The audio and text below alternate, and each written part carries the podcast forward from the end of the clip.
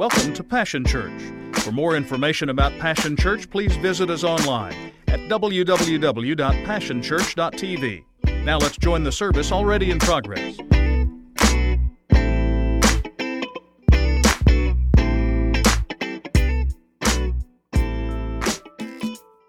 So the truth is, is we remember the star of the show. They captivate our attention and they dominate the screen. It doesn't matter if it's a, a, a, leading actor or a leading actress, it's those folks that we put all of our attention on. They get the big checks and they get all the acclaim. They're the ones that dominate the screen so that we remember the episode or we remember the movie or, or they're the ones. But, but how many of you know that there's also other people in the film, right? There are supporting actors that make the film uh, work and it, pr- it, provides this flavor and this depth to the, to the film. In fact, I went and looked up the uh, definition of a supporting actor, and this is the literal definition of a supporting actor.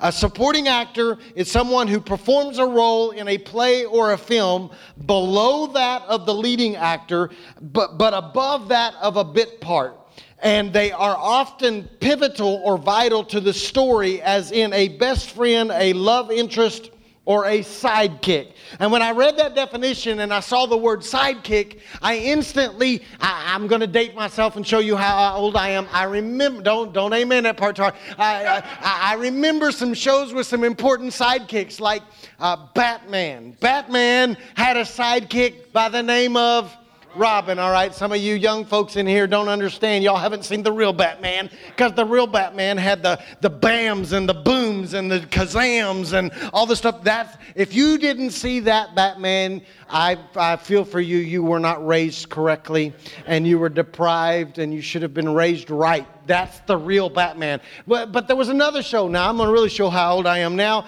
I still have the figurine of his horse. I like the show because of the horse. His name was the Lone Ranger. And the Lone Ranger had the cool gun, the silver gun, and the silver bullets. And he had his, his horse by the name of Trigger. Yeah, not, not, not, yeah, but he did have a sidekick, and his sidekick's name was Tonto. Good job, Kimosabi. Okay, so, so the Lone Ranger would get into all these situations, and all of a sudden Tonto would come out of nowhere and save the day. He couldn't, the Lone Ranger couldn't be the Lone Ranger if he didn't have Tonto. Then there's another one. There's another one. There's, a, there's this guy that had three sons, and this woman who had three daughters, and they marry, and they move into the same house, and it's the Brady Bunch, but there was a, a, a, a hidden figure in the house that always brought flavor and, and, a little depth to the story, and her name was. Alice, right? You can't have the Brady Bunch if you don't have Alice. She wasn't the lead actor, she wasn't the main actor, but she provided the depth and the flavor. Well, history is is um, full of people that, that have gone unseen sometimes and unnoticed sometimes, but they're pivotal to the, to the dialogue, to the history. In fact, um, usually they're people who have faced significant challenges to be able to use their gift and, and they don't have a position of wealth. They, they, they don't have a lot of money. They may not have a lot of um, authority. They may not have a lot of uh, flair, but, but even though we don't know their names, they impact the storyline. They have a significant role to play. And the truth is this morning is that the Bible is full of unseen heroes or hidden figures that we don't even know their names and yet they had a dramatic impact on the story. I happen to be a real big fan of the Old Testament, uh, and I think it's because it almost reads like an action movie sometimes. Like there's blood and gore and fights and wars, and uh, it's a it's a guy thing. I get it, but but but I like it. Like it, yeah. So so there's a story in the Old Testament. One of my favorite stories of the Old Testament. I'm going to read it to you because I think we can learn from from these hidden figures that fight their way out of the shadows to dominate and impact the story. So I want you to join me this morning in 1 Samuel. We're going to start in 1 Samuel 13. We're going to read in verse 19. We'll skip down to verse 22 and 23, and then we'll skip down into chapter 14. Don't worry, I'll, I'll, tell you when we're switching so you'll understand. This is 1 Samuel chapter 13, beginning of verse 19. There were no blacksmiths at all in the land of Israel in those days for the Philistines wouldn't want them, wouldn't allow them for fear of their making swords and spears for the Hebrews. So, in other words, the Philistines were uh, fighting against the children of Israel, and they, they took all the blacksmiths captive so they couldn't make swords and spears pretty smart. So, so then verse, nine, uh, verse 22 through 23. So there was not a single sword or spear in the entire army of Israel that day except for Saul and Jonathan. I want to tell you right now if you're in an army where only one person has a sword or two people have sword and spears, how many, do you, how many of you know those are the people you want to hang out with? Like if Tari's got the only weapon and we're going into a fight, I'm hanging out with Tari, right? That's what's going on here. They, they're the only two that have a sword and a spear. Then it says the mountain pass at Michmash had meanwhile been secured by a contingent of the Philistine army. Chapter 14, beginning in verse 1. A day or so later, Prince Jonathan said to his young bodyguard, or the way I was brought up reading it, his armor bearer, he says to him, Come on, let's cross the valley to the garrison of the Philistines. But he didn't tell his father that he was leaving. Meanwhile, Saul was taking it easy under the pomegranate tree at the threshing floor on the edge of town of Gibeah or Gibeah and there were about 600 men with him. To reach the Philistine garrison, Jonathan had to go over a narrow pass between two rocky crags, which had been named Bozez and Seneh. The crag on the north was in front of Michmash, and the southern one was in front of Gibeah. Yes, let's go across to those heathen, Jonathan had said to his bodyguard. Perhaps the Lord will do a miracle for us. For it makes no difference to him how many enemy troops there are. Fine, the youth replied. Do as you think best. I'm with you, heart and soul, whatever you decide. All right, then this is what we'll do. Jonathan told him, when they see us, if they say, stay, stay where you are or we'll kill you, then we will stop and wait for them. But if they say, come on up and fight. In other words, while we're crawling up here, when they, if the enemy sees us and they say, bring it on, then this is what we're going to do. So come up here and fight. Then we will do just that, for it will be God's signal for us that he will help us defeat them. And when the Philistines saw them coming, they shouted, Look, the Israel, Israelis are crawling out of their holes. Then they shouted to Jonathan, Come on up here and we'll show you how to fight. That was a bad mistake. That was a bad mistake. Come on, climb right behind me, Jonathan exclaimed to his bodyguard, for the Lord will help us defeat them. So they clam- clambered up on their hands and knees, and the Philistines fell back as Jonathan and the lad killed them right and left, about 20 men in all, and their bodies were scattered, scattered over about a half an acre of land. And suddenly, panic broke out through the entire Philistine army and even among the raiders. And just then, there was a great earthquake, increasing the terror. So there was a headliner in this account. There is a star of the show. He is the king's son. He, he's got all the attention. In fact, he's so big a star that he's one of only two men in the entire army that have a sword. His name is Jonathan. We know about Jonathan. We know a lot about Jonathan. In fact, you can continue to read out through Samuel and you will discover that Jonathan goes on to star in many more accounts throughout the accounts there. And we recognize he's the star of the show. He's favored. He's preferred. He, I'm going to say another P word so I can spit on Tari more. He's, uh, he's uh, provided for. He's, he's the prince. Uh, uh, uh, uh, and so, so he's this big time guy. But, but the truth is, is that in this account, there's another individual. He is the hidden figure. He's the armor bearer at Jonathan's side, and he's unknown and he's unnamed. We never discover his name, but but his role and his attitude teaches us lessons that we need to learn. Here's the first one I want you to see. I want you to notice first that when Jonathan explains what God is placing in his heart, this hidden figure, this this armor bearer that nobody knows who he really is, he comes alongside and he says, "Whatever whatever is in your heart, Jonathan, I'm with you. I'm with you." Whatever you think, Jonathan, if, if you think God is saying to do this, I'm with you. That's an interesting thing because in reality, what's taking place is the armor bearer is putting his fate and his destiny and his future in Jonathan's hands. This was a suicide mission. But uh, here's the lesson I want you to learn out of this. What, what this armor bearer teaches us is that often serving God looks like serving man. Did, did you get that? He's serving He's serving Jonathan, but the truth is, is what he's really doing is he's serving the call of God in Jonathan's life. Whatever God tells you to do, Jonathan, in your heart, that I'm with you. I will cooperate with you. I will participate in this because I sense the call of God in you. So I'm serving you, but what I'm really doing is I'm serving God. Oftentimes, when we're serving man, we're serving God. It, it, when, when we feel the call of God on our life and I, and I help and I assist and I put my life out there, I may be serving a, an individual, but the truth is, is I'm actually serving God. See, this unnamed hero had confidence in God, but he also had to come to this place where he had confidence in the trusted leader. And as I walk through this church sometimes, and, and as I interact with church people, not just this church, but other churches, I see so many of you that have been hurt by leaders. And they, you trusted them, and they've disappointed you, and you're disillusioned and uh, disillusioned, and they bruised you, and they made mistakes, and they let you down, and, and, and you're limping and you're hurt. But, but what I want to say to you this morning is you've got to come back to that place where you trust somebody's heart that you trust the God in them, that, that, that when they speak and when they say, God is calling me to this, you trust them enough, then you trust the God in them so that you recognize I'm not just serving them, I'm serving the God that's laid this on their heart because too many of us are willing to serve God, but we won't serve people.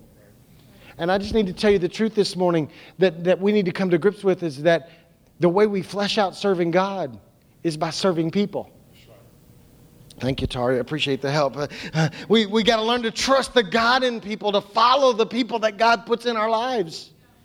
We can't be so, so hesitant. Our fear of being hurt by leaders can cause us to hold back. And at some point, you're going to have to put your future and your faith in someone's hands in obedience to God. God's going to call you to do something. But in order for you to be able to do what He's called you to do, you're going to have to trust the people that God has placed in your life to lead you correctly.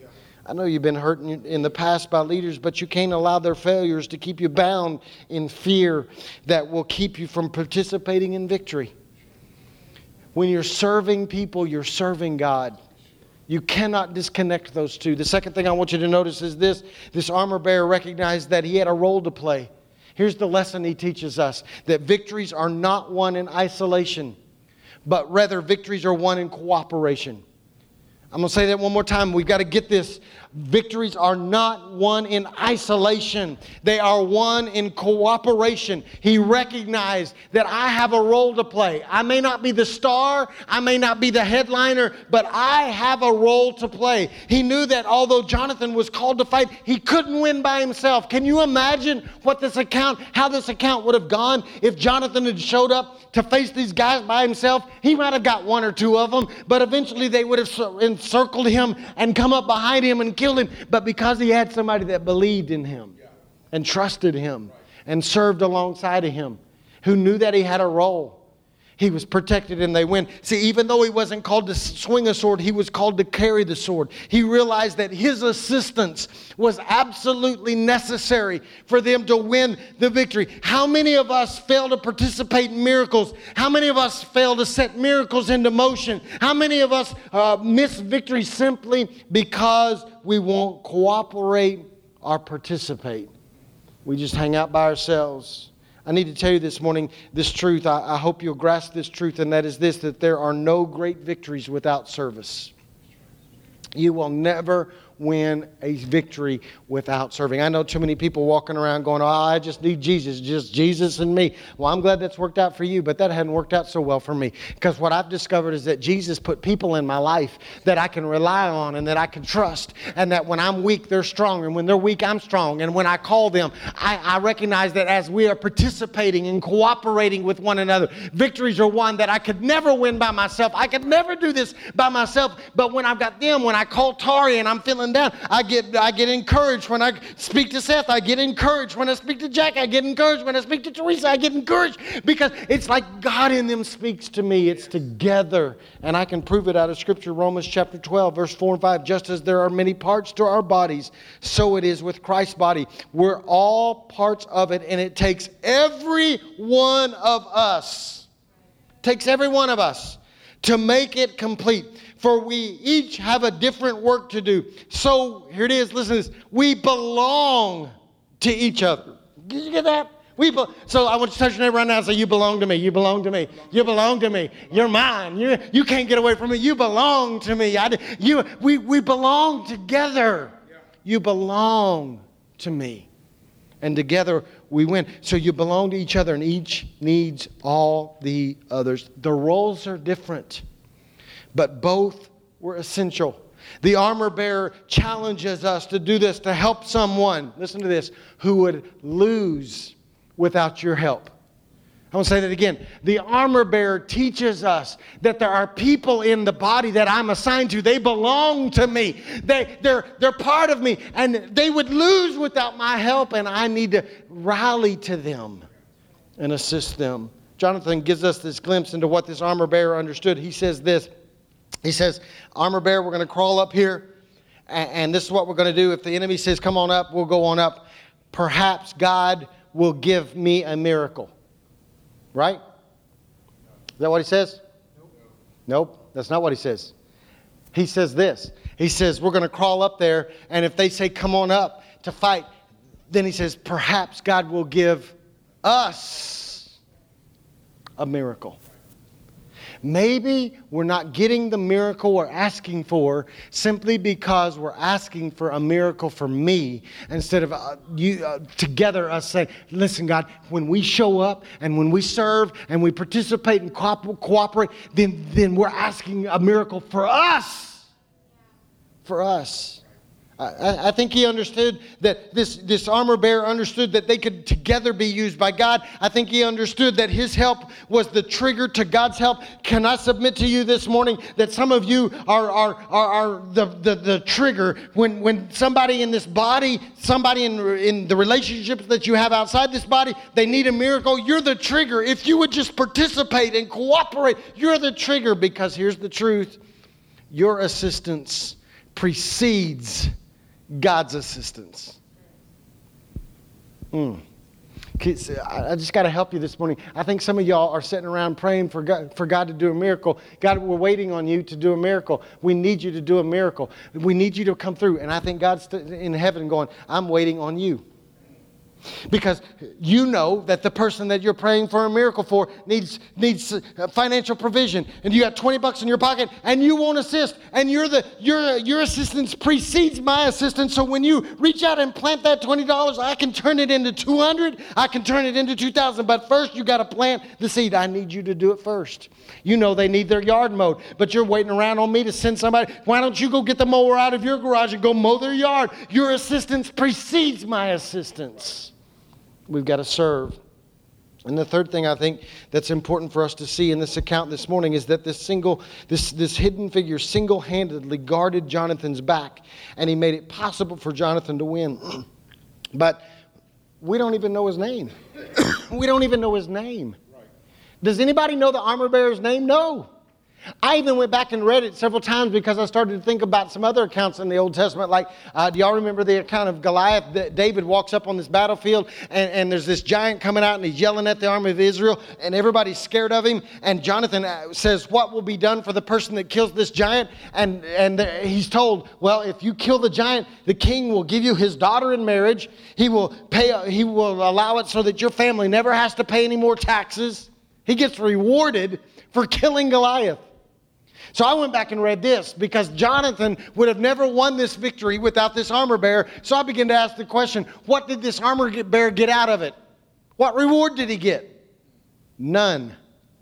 There is no record anywhere that he received anything. He doesn't, we don't know his name. He received no awards. So apparently he wasn't concerned about credit. He was concerned about the cause. I want to tell you this morning that a lesson we need to learn from this account is this is we must decide. I'm just challenging you to decide this morning. Are we more concerned or consumed about the credit or are we concerned and consumed by the call? We have to come to grips with that this morning. See, uh, if this armor bearer had been concerned about credit, he would have just probably stayed back with Saul because I read it to you, but the Bible says that Saul was hanging out under the pomegranate tree with 600 men. He was just chilling, just relaxing, taking it easy, no risk, no no no danger. I'm just going to relax right here. But Jonathan says this is what God wants us to do, and the armor bearer responds to the cause and says, "Yeah, I'm in. I'm in. I'll do it. I'll, I'll take the risk." How many of us relax and how many of us are playing it safe and how many of us refuse the chance coming early or stepping outside of our comfort zone? How many of us are worried about recognition and thanks? And while we're doing that, while we're worried about whether somebody's clapping for us or whether somebody's thanking us or whether somebody's patting us on the back, while we're doing that, people are still in bondage and people are still oppressed and, uh, and people are still disillusioned and people are still hurt and people are still sick because we're worried about credit instead of responding to the cause. What if the breakthrough that you've been asking for for your children or for your neighbor or for your, re, your, your relative is tied up in your willingness to serve in a way that makes it possible for somebody else to preach and somebody else to greet and somebody else to sing and somebody else to minister? What if your service frees up somebody else to be able to do what would set the person you've been praying for free, but they can't do it because you won't serve? What if you greet and no one ever says thank you? What if you sing and nobody says, hey, you did a great job? What if you run the lights for some, some event and no one ever notices? What, what if you wave at a passing car and nobody ever stops? Does it really matter? Is it worth it? It is if we're concerned about the cause more than we're concerned about credit. In, in Colossians, uh, the, the, writer teaches us how we should serve. Uh, and, and I think the armor bearer must have understood this before it was written because Paul comes along in Colossians and he's writing to, to actual slaves. Actual slaves. They're, they're in the worst possible scenario. They're slaves, they're owned by somebody. That's not a good environment to live in. And yet, Paul says this He says, Whatever you do, Work at it with all your heart as working for the Lord, not for human masters, since you know that they will receive an inheritance from the Lord as a reward. It is the Lord Christ you are serving. Let me read it out of another version. Servants, do what you're told by your earthly masters and don't just do the minimum. Let's, let's apply this to work right now. Let's, let's stop right there. Let's apply it inside the four walls. Don't do just the bare minimum that will get you by. Do your best. Why? Work from the heart for, for your real master, for God, confident that you'll get paid in full when you come into your inheritance. Keep in mind always that the ultimate master you're serving is Christ. The reason we serve, the reason we fight our way out of the shadows, the reason we take the risk is supposed to be because we're serving Christ, not people. Well, what if I do these things and they never say thank you? Doesn't matter. I'm in for the cause, not the credit. I recognize that in the church world, there are people that get the big uh, acclaim. They're on the stage, they have the microphone, everybody claps for them, everybody approves of them. But, but, but what about the other people? But if nobody ever says thank you, what you do matters. What you do matters if you serve for Christ. We are, very, we are at our very best when we serve in such a way that all the glory and all the credit and all the attention goes to him. This ensures that it doesn't matter if anybody claps or if they complain. Anybody ever had anybody complain? Anybody had at work this week? Did anybody call you up and complain and ream you out? Man, they just drive me. They just complain all the time. I can't satisfy them. You're not doing it for them. You're doing it for Jesus. When I, when I treat my wife the, the way I, am supposed to, I'm not doing it just because I love her. I do it because I'm doing it for Jesus. When I treat my kids with respect, it's not because they deserve it, because sometimes they don't, but I treat them with respect anyway because I'm doing it for Jesus. When you're dealing with your boss at work and he's a jerk, and I get some of the fact that some of you work for a jerk, when he's a jerk, you don't treat him with respect because he's nice. You, you treat him with respect because you do it for Jesus. We honor the teachers in the house house today as they get ready to go back to school. But we don't, te- we don't treat our teachers with respect because they went to college and got a degree. We treat them with respect because we're doing it as if we were doing it to Jesus. Are you credit hungry? Or are you cause hungry? If you're cause hungry, you will do what you do and you will fight, yourself, fight your way out of the shadows, whether anybody ever knows it or not. Um, I don't know if you know this, and, and I'm almost done. I just want to share this little bit of information with you. I don't know if you know this, but the average church in America, 20% of the people do all the work. Did you know that? That's why uh, I, I, go around sometimes, I look at these other churches, I don't even know how they stay in existence. 20% of the people do all the work. That's why some people burn out. They do everything. That's why you see them all the time doing everything. They do 20% of the people do all the work. That's not the case here at Passion, at the size of our congregation, and it's hard for some of you to understand how large we are, or how small we are, because you come to this service and there's another service, and you don't even know how many people. But let me just tell you this: uh, just go like this. Do, do the, would you do this with me? Would you go? Come on, on the count three. One, two, three. This is gonna blow your mind. In the size of congregation that we have, did you know that we have 130 volunteers? Blows my mind. I'm so thankful for those of you in this congregation that work so diligently, so faithfully. We're trying to highlight those hidden figures because some of you don't even know what some of the other people in this place do. So, out in the lobby now for the next three weeks, there's this board and uh, there's this little card that says hidden figures and it's got their pictures. It's not the best pictures. I told him, I told him uh, in first service, I said, these pictures are rough, man. They're instant film. I mean, you don't get, you don't get great. In fact, we took some of them on last Wednesday night during the block party when it was 186 degrees outside and we'd been there for an hour. It, these are rough. I, these are not glamour shots, but it shows you the faces of the people that serve so faithfully and diligently to make what we do possible. The reason we can do block parties is people like that that out on the board. And the reason we can have service and you can come to a clean building and worship is because of people you don't even know are here before you get here. The reason you have coffee to drink when you walk in is because people get here before you do. They're hidden figures. And they deserve our honor. The Bible says to give honor to whom honors due. But I did you well you just you just said you had 130 volunteers, so you don't need me. That's not what I said. That is not what I said. Because this morning, what I want to do is I want to challenge you to fight your way out of the shadows. I read it to you out of Scripture that every part is necessary. We need you. You have a gift inside of you. In fact, may I submit it to you like this? We're around here praying like this God, give us a miracle, but sometimes we can't pray, give us a miracle because we don't have us. Well, I see that lady singing all the time. The reason she's singing every week is because some of you got a gift you're not using. I see the same person in the, in the kids' area every week. The reason you do is because some of you aren't serving. I see the same guy out there putting up the flags every week. I wish Phil was in here. I'd point him out. Uh, he's out there every week, early in the morning, putting the flags out, pulling the train out. He's out there doing it because some of you won't serve. We need you. You're a hidden figure. And you say, well, I, I, uh, will anybody ever notice? What difference does it make? If Jesus notices, then it's worth it. If somebody gets saved because you did what you do, then it's worth it. Your gift matters.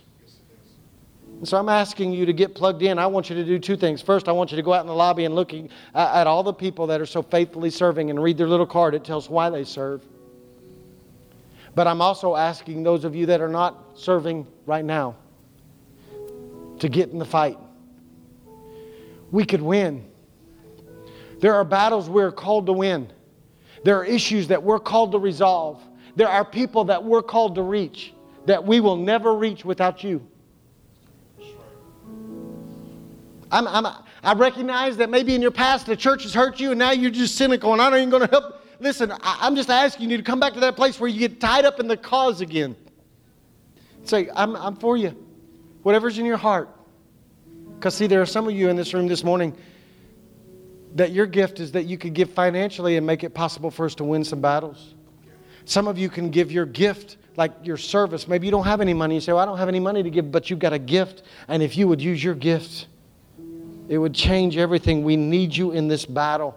I need armor bearers to come alongside I, and uh, make sure I got the mic in the right hand so I can actually do it so they can watch my back. Because with this hand, I can't reach my back right now. Yeah, but I need people to come and say, I got your back.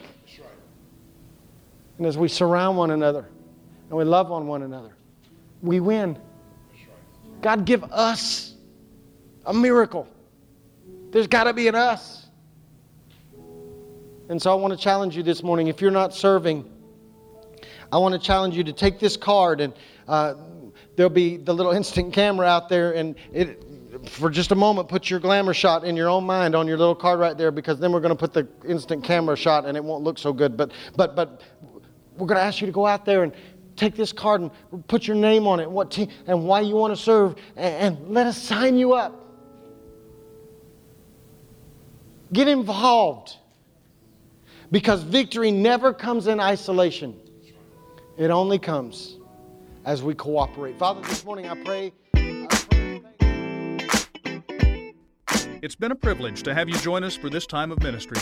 To find more Passion Church resources or to make a donation online, visit www.passionchurch.tv. Remember, you can't live without passion.